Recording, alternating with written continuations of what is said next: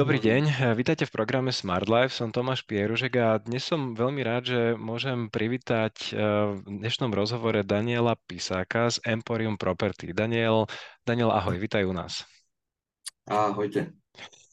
Ja som veľmi rád, že si prijal toto pozvanie porozprávať sa. Tou témou, o ktorej budeme dneska rozprávať, je možno z takého nášho slovenského pohľadu taká trošku exotika, že Francúzsko a francúzska riviéra a možno investovanie práve v tejto oblasti. Takže sa veľmi teším na tento rozhovor. Povieme si aj o nejakých číslach, ako to tam vyzerá, na čo si dať pozor. Takže z môjho pohľadu veľmi zaujímavý rozhovor a hlavne veľmi zaujímavá krajina, veľmi akoby zaujímavá lokalita v tej krajine. Dajme možno ešte predtým, než sa pustíme do tých samotných investičných nehnuteľností vo Francúzsku. Ako si sa ty vlastne dostal k nehnuteľnostiam vo Francúzsku a vôbec k Francúzsku vôbec, ako takom? Jasne, každý sa o to samozrejme pýta. Ako Francúzsko, to je, dobre si to povedal na začiatku, je taká až exotika pre nás, hoci je to krajina v zásade za rohom. Je to taká neobjavená zem, poviem to. K riviere už úplne to, ale k tomu sa dostaneme.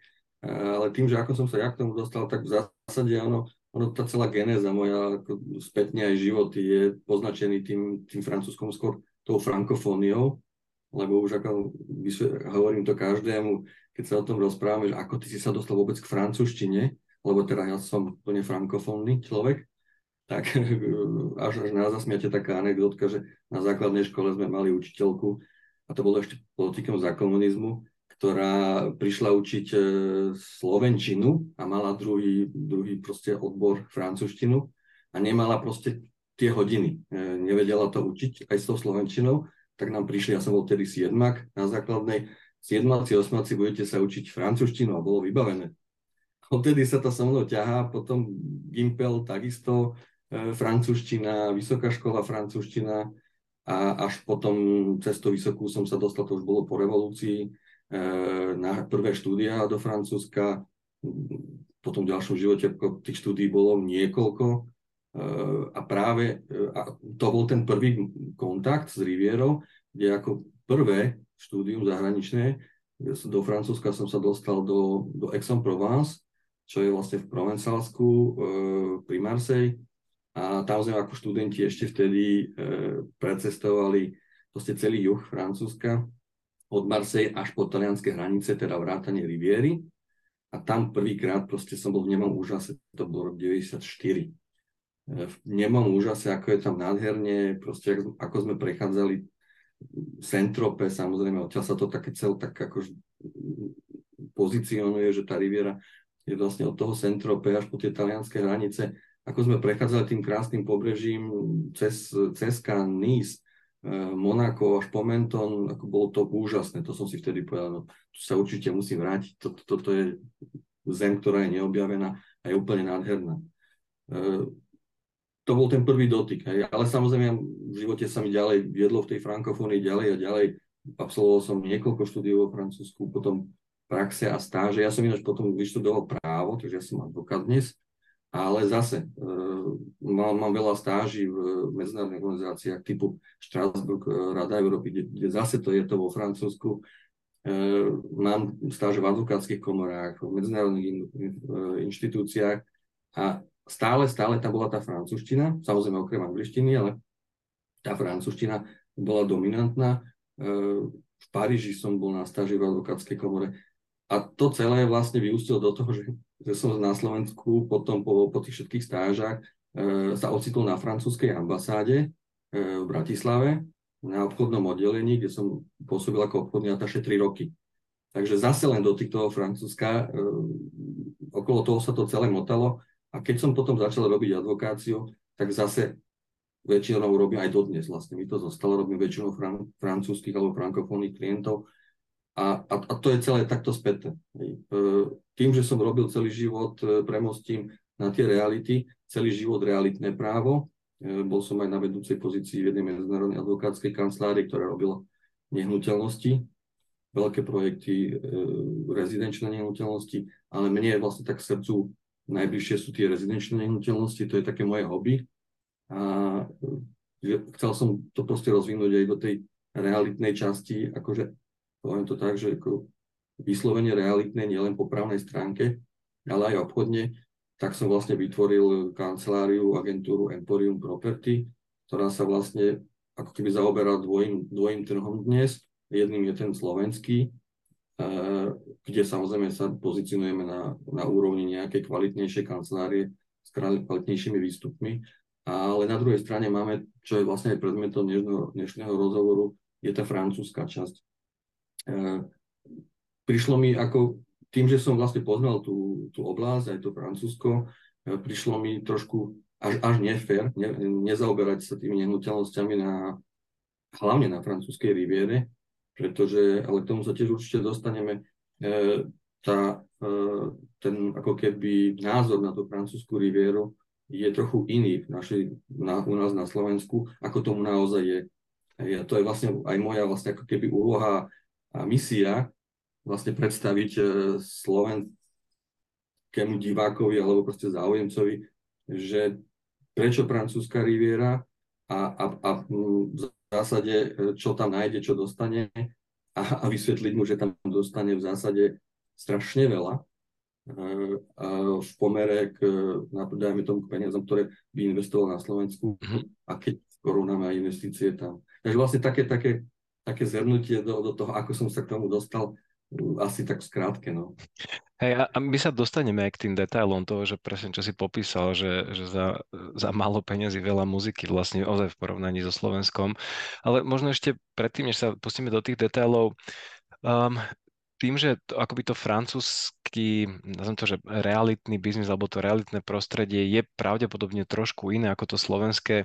Aké sú, ako možno teba také tie hlavné odlišnosti, čo by si ľudia, ktorí budú uvažovať nad nejakou investíciou vo Francúzsku, a či už je to na riviere, či inde, čo sú také tie úplne zásadné veci, čo my ako Slováci zvyknutí na nejaké slovenské právo, skúsenosti, že ako to funguje, Čo sú tam také tie hlavné odlišnosti, na ktoré by si človek mal dať, povedzme, pozor alebo vedieť o nich?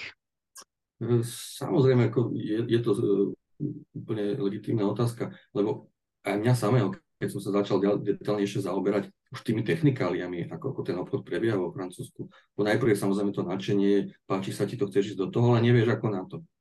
No a to je samozrejme aj prvá fáza môjho projektu, kedy som sa začal konkrétne zaoberať, ako presne to funguje.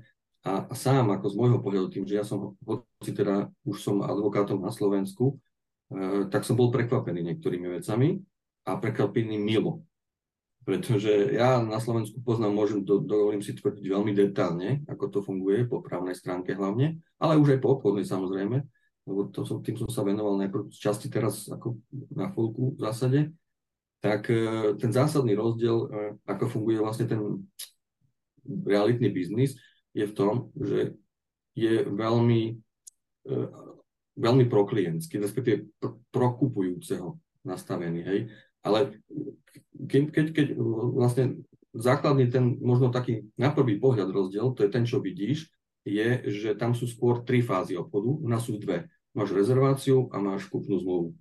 A u nich je tam ešte jedna fáza navyše, ako keby taká prenatálna, a to je vlastne fáza ponuky, ako keby, kde v zásade ty máš nejakú predávajúci ti ponúka niečo, samozrejme ponúka ti svoju nehnuteľnosť a ty ak máš ako kupujúci o ňu záujem, lebo to sú prípady, ktoré budú do Slovenska najčastejšie, tak ono sa to robí tak, že najprv ešte predtým, ako sa podpíše rezervačná zmluva, oni majú aj formálnu fázu ako keby ponukovú, kde vlastne on ti zverejní, že predáva nehnuteľnosť alebo chce po kupujúcich, aby mu dali 100 000 eur za tú nehnuteľnosť, ktorú predáva. A ty ako kupujúci, ak máš o to záujem, tak musíš ako keby formalizovať tú svoju ponuku voči nemu. To znamená, tam sa vytvára aj špeciálny dokument na to, ako keby ponuka od kupujúceho, ako keby protiponuka, a v ktorej ty uvedieš, či s tou celou súhlasíš, alebo nesúhlasíš.